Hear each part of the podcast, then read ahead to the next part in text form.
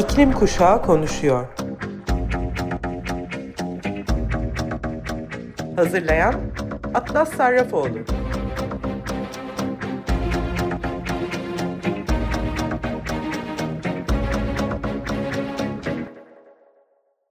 Hepinize merhaba Sayın Açık Radyo dinleyicileri. İklim Kuşağı Konuşuyor programına hoş geldiniz. Ben Atlas Sarrafoğlu. Akbelen haberiyle dolu iki haftayı geride bıraktık. Ne yazık ki Akbelen ormanında ağaçlar, içinde yaşayan canlılar, onları koruyan köylüler ve protestocular büyük işkenceler gördü. Akbelen'de 65 binin üzerinde ağaç kesildiği söyleniyor. Bu gerçek bir ekokırım.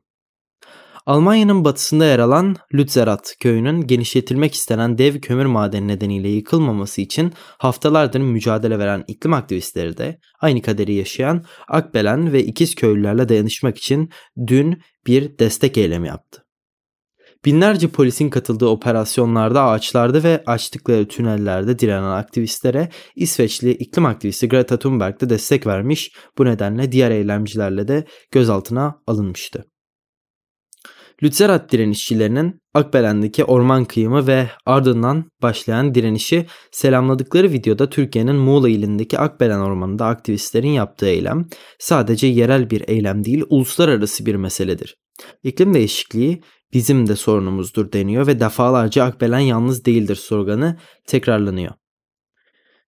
Ama bu hafta biraz da dünya genelinde e, haberlere göz atalım istiyorum. Çünkü bu yaz sıcak e, geçti ve sıcaklık dereceleri dünyanın birçok yerinde rekorlar kırdı ve bazı bölgelerde de seller canlar aldı.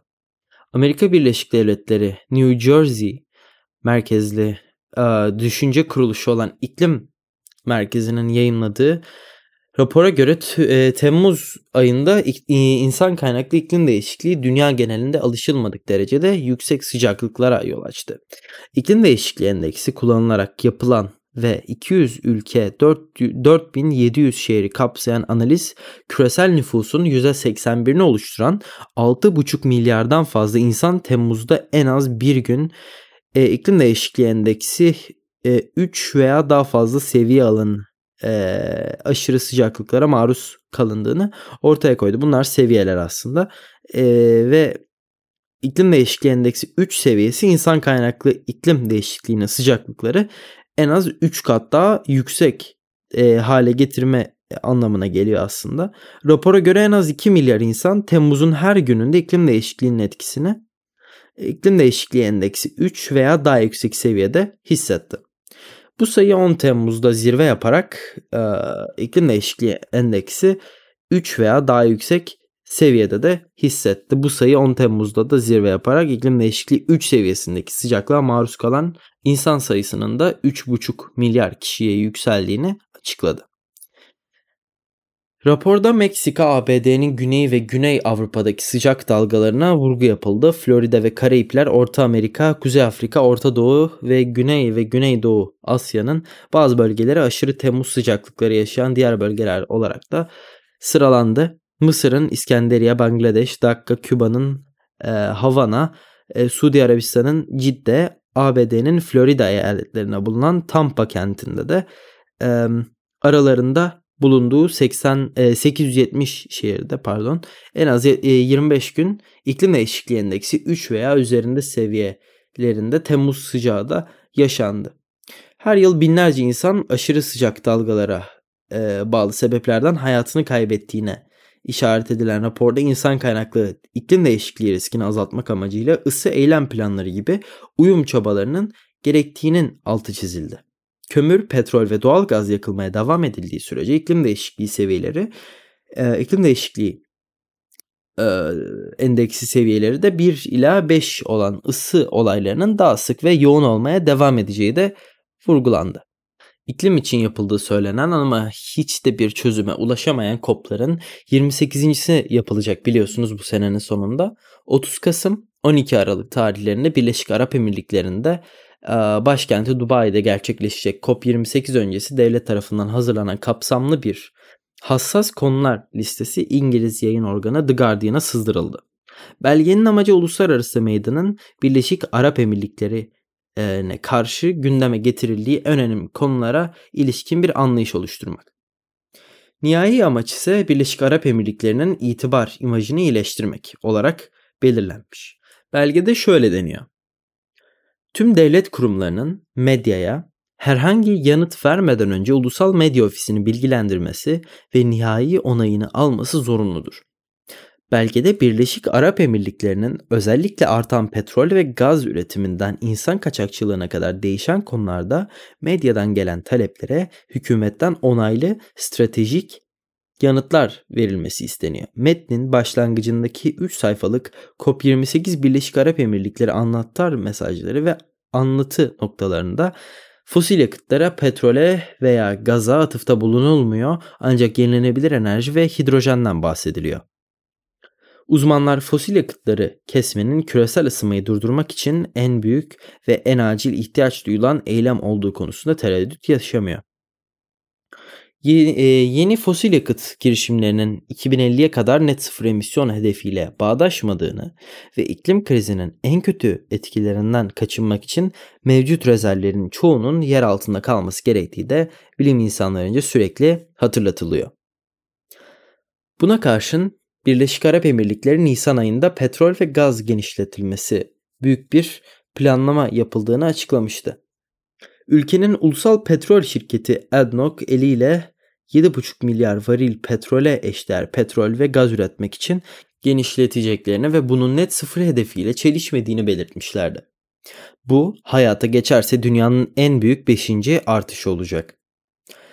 Listelenen diğer bir hassas konuda COP28'in başkanı Sultan Al Ahmet Cabar'ın e, aynı zamanda Birleşik Arap Emirlikleri Ulusal Petrol Şirketi ADNOC'un genel müdürü olması ve bu ikili rolün yoğun bir şekilde eleştiriliyor oluşu. Belgede ayrıca ADNOC'un 2016'dan beri emisyonlarını açıklamaması veya bir sürdürülebilirlik raporu yayınlamaması da listelenmiş durumda. Bu belgede ADNOC şu anda gerekli çalışmaları yürütüyor diye yazılmış. Uzun belgede fosil yakıtlardan yalnızca hidrokarbon ekonomisi olarak Birleşik Arap Emirlikleri fosil yakıt lobicilik başlıklı bir bölümde bahsediliyor. Listelenen yanıt Birleşik Arap Emirlikleri petrol ve gazın karbon yoğunluğunu azaltırken yarının enerji sistemini oluşturmaya yardımcı oluyor şeklinde. Belgede iklim tutkusu da bir sorun olarak listeleniyor. Birleşik Arap Emirlikleri'nin son zamanlarda taahhütlerinin hedefini arttırdığı belirtiliyor. Ancak taahhüt Birleşik Arap Emirlikleri'nin karbon emisyonlarının 2030'a kadar artmasına izin verecek şekilde düzenlenmiş ve bağımsız iklim eylemi izleyici konsorsiyumu Birleşik Arap Emirlikleri e, yetersiz olarak değerlendiriyor.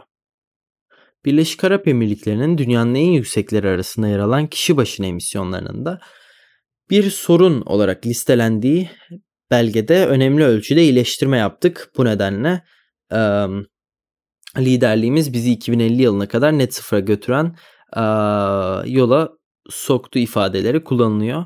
Corporate Europe Observatory'den 450'den fazla kuruluştan oluşan Kick Big Polluters Out koalisyonunun eş koordinatörü Pasco Sabido belge ile ilgili şu değerlendirmeyi yaptı. Bu sayfaları fosil yakıt e, başkanlığının yeşil cephesi e, yırtıyor. Bunu okuyan herkesin alarm zillerini çalması gerekir. Birleşmiş Milletler iklim müzakereleri iklim eyleminin amiral gemisi değil. Bir petrol ve gaz endüstrisi ticaret fuarı haline geldi. Bütün bir endüstri sürecine başarıyla koordine etti e, ve bizi iklim felaketine giden bir ölüm sarmalına sürüklüyor. Bunun olmamasını sağlamak için ne kadar ileri gitmeye hazırız? Belge ayrıca iklim ve enerji ile ilgili olmayan uzun bir dizi hassas konuya verilecek yanıtları da listeliyor. Kara para aklama, Yemen'deki savaş suçları, siyasi mahkumlar, gözetleme ve casusluk, LGBTQIA topluluğu, ifade özgürlüğü, kadın hakları ve insan kaçakçılığı Birleşik Arap Emirlikleri'ne eşcinsel ilişki yasa dışı ve gazetecilerin de devlete kayıtlı olması gerekiyor. Fair Square İnsan Hakları grubundan Nicholas McGeehan sızdırılan belgeye ilişkin oldukça ayrıntılı bir belge ancak Birleşik Arap Emirlikleri'nin insan hakları cephesindeki sorunu büyük ve bu belgeden çıkarılacak en önemli çıkarım. Birleşik Arap Emirlikleri'nin sözüne güvenilmeyeceğindendir. İnsan hakları aktivistleri bunu çok uzun zamandır biliyor ve insan e, ve iklim aktivistlerinin e, Birleşik Arap Emirlikleri'nin iki yüzlüğünü kabul etmesi çok önemli diye konuştu. Kanada'da aylardır devam eden orman yangınları nedeniyle yok olan arazi miktarı tarihin en yüksek seviyesine kadar ulaştı. Kanada Doğal Kaynaklar Bakanlığı ve kurumsal e, Orman Yangını Merkezi'nin verilerine göre en, en son 1989'da Nisan-Eylül aylarını kapsayan orman yangınları sezonunda yaklaşık 7.6 milyon hektar ormanlık alanın yandığı Kanada'da bu yıl henüz yangın sezonunun ortasında olunmasına karşın 12 milyon hektardan fazla ormanlık alan e, yandı bitti kül oldu ve bu Güney Kore ve Küba gibi ülkelerin yüz ölçümlerinden daha fazla bir alana denk geliyor. Ülkede bu e, yıl çıkan 990 yangından 610 613 hatta halen sürüyor ve henüz kontrol altına alınmış da değiller. Yangınların başlamasından itibaren müdahale edilirken hayatını kaybeden itfaiyecilerin sayısı da 3'e yükseldi. Yetkililer son olarak İngiliz Kolombiyası bölgesindeki orman yangınlarıyla mücadele bir itfaiyecinin hayatını kaybettiğini açıkladı. Yangınların üçte birinin sürdüğü bölge sakinleri ve güneydeki ABD sınırına doğru tahliye edildi. Tipik olarak Kanada'daki yangın mevsimi yaz ilerledikçe batıdan doğuya doğru hareket ediyor. Ancak bu yıl ülke genelinde eş zamanlı olan çıkan yangınlar e, çevreleme çabalarını da aslında güçleştiriyor.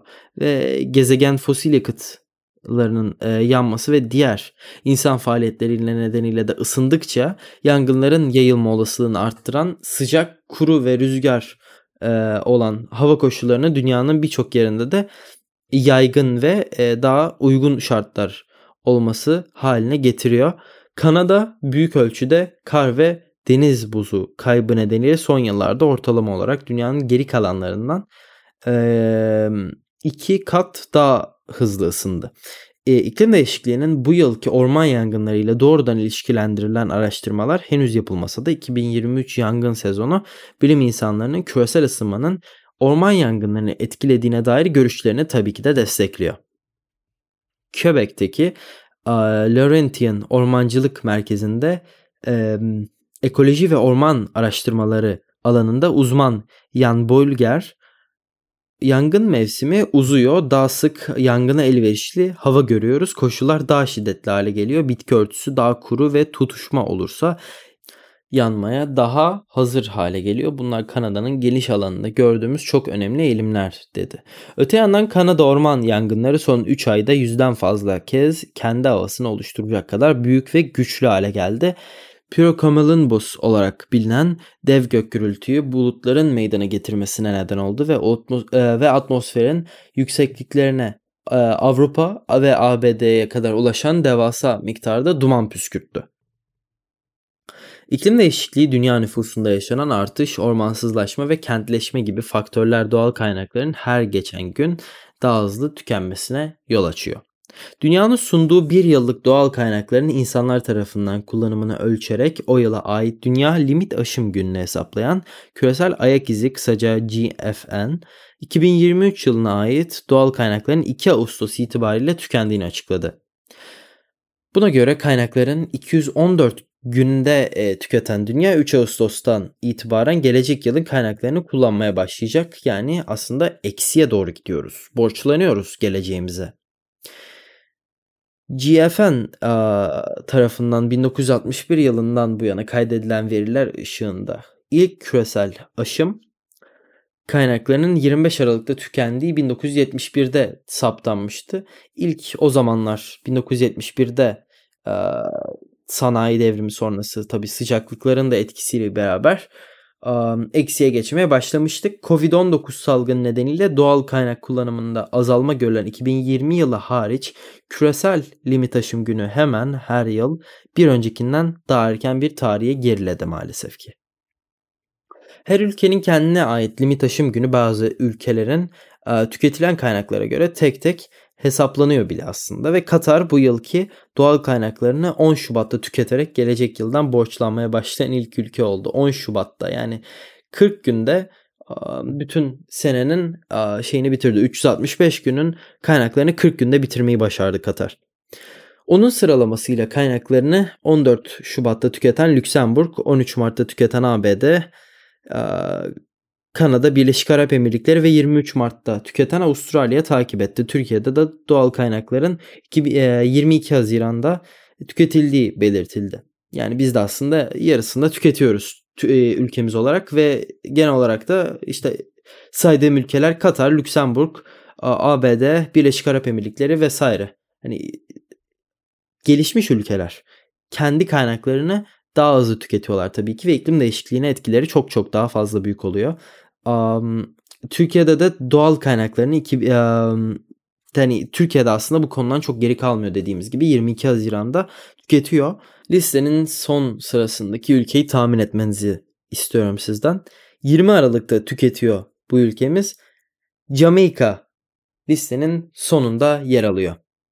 GF'nin CEO'su Steven Tebbe sürekli aşım, olağan dışı sıcaklık dalgaları, orman yangınları, kuraklıklar ve gıda üretimine e, üretimini tehlikeye atma riski taşıyan seller gibi her zamankinden daha belirgin semptomlara yol açıyor dedi. Doğal kaynakların hızlı tüketimi sonrasında ilerleyen yıllarda su ve gıda kıtlığı gibi sorunlarının baş göstereceğini belirten uzmanlar bu durumun küresel ısınmadan kaynaklanan iklim değişikliğinin sonuçları arasında yer alan iklim göçünü hızlandıracağına dikkat çekiyor. Dünya Aşım Günü nasıl hesaplanıyor bir ona bakalım. Aşım günü her ülkenin ekolojik ayak izini ve gezegenin biyokapasitesini hesaplamak için Birleşmiş Milletler verileri kullanılarak hesaplanıyor. Biyokapasite dünyanın yenilenebilir kaynaklar üretme ve atıkları absorbe etme yeteneği. Ekolojik ayak izi e, ise e, kaynaklarının e, tüketimi ve emisyonlar dahil olmak üzere doğaya olan talebi ölçüyor. Fosil yakıtların yakılmasından kaynaklanan büyük miktarda karbondioksitin neden olduğu küresel ısınma bu açıyı arttırıyor. GFN son 10 e, yılın sonuna kadar e, küresel emisyonlarda %43'lük bir azalma elde etmenin aşım gününün bugünden 2030'a kadar her yıl 19 gün ertelenmesine e, yol açacağını belirtiyor. Yani maalesef yani maalesef demek istemem ama çok gerçekçi de gelmediğinden dolayı maalesef diyorum.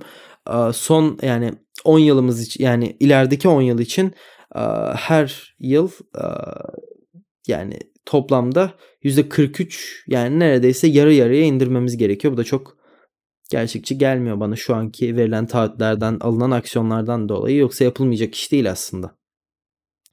İnsan ihtiyaçlarının büyük bir kısmının doğal kaynaklardan karşılandığına Su kaynaklarının yaklaşık %71'lik kısmının tarımsal sulamada kullanıldığına dikkat çeken Dindar, sosyoekonomik anlamda gelişmiş ülkelerde tüketimin diğer ülkelere oranla daha fazla olduğunu, tüket at anlayışının daha da yaygın olduğunun ee, dikkatini çekti. Sanayinin geliştiği ülkelerde doğal kaynak kullanımı giderek artıyor ve bu ülkelerde limit aşım günleri gelişmemiş veya gelişmekte olan ülkelere göre daha erken bir tarihe denk geliyor. 2023'te ABD 5, Almanya 3 ve Türkiye 1.75 dünya varmış gibi doğal kaynaklarını kullanıyor. GFN dünya çapında düşük karbonlu enerji kaynaklarının payının %39'dan 75'e çıkarılması halinde limit aşım gününün tarihinin 26 gün geriye çekebileceğini söylüyor. Gıda israfını yarıya indirmek dünyada 13 gün 350 milyon hektar araziyi yeniden ağaçlandırmak ise 8 e, gün kazandırıyor. E, günlük olarak ihtiyacınız olan her şeye yürüyerek veya bisiklete ulaşabileceğiniz 15 dakikalık şehirler oluşturmak gibi diğer ulusal politikler, e, politikalar ve ayrıca 4 günlük bir çalışma haftası getirmek tarihi 11 gün geriye alabilir. Herkesin işine yarar aslında. Otomobil ile kat edilen tüm kilometrelerin üçte biri toplu taşıma, yürüme veya bisiklete binme ile değiştirilseydi tarihi 13 gün daha geri çekilebilir. Yani dediğim gibi aslında çok realist um, baktı yani çok realist bakıyorum ben bunlara. Bisiklete binmek, otomobil ile kat edilen hani kilometreleri üçte biri toplu taşımaya alabilir bir topluluk olma yönelik insanlar olduğumuzu düşünüyorum. Bunların gerçekten yapabileceğimiz şeyler olduğuna inanıyorum. Çünkü umut var içimde. Ee, ve günlük olarak da dediğim gibi hani yürü, yürümemizi arttırabiliriz. Kullandığımız e, otomobilleri bir kenara bırakabiliriz. Kullandığımız enerji sistemlerini, yaşamımızı değiştirebiliriz. Kişiler olarak, insanlar olarak kendi irademiz olduğu sürece değişebiliriz ve iklim değişikliğine dur diyebiliriz. O yüzden biz iklim aktivistiyiz. Ben bir iklim aktivistiyim 11 yaşımdan beri ve hayatım o zamandan beri gerçekten çok değişti. Kullandığım e, bu işte kullanat um, kısmını gerçekten hayatımdan sildim ilk olarak. Sonrasında kendime dikkat etmeye ve çevremdekilere de dikkat etmeye başladım. Hepinize de bunu tabii ki de öneriyorum.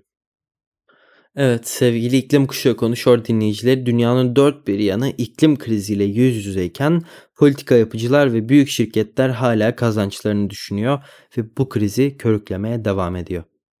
İklim krizi konusunda bir araya gelmeliyiz. Bu krizle nasıl yüzleşeceğimiz konusunda ortak bir zemin bulmalıyız.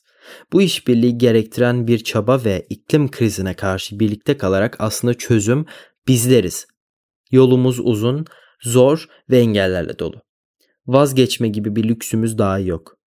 Bu yüzden sizin için bugün seçtiğim şarkı tabii ki John Lennon'dan Power to the People. Ben Atlas Sarrafoğlu. Haftaya Cuma günü saat 14'te İklim Kuşağı Konuşuyor programında tekrar görüşünceye dek kendinize, sevdiklerinize ve gezegeninize iyi bakın. Görüşmek üzere.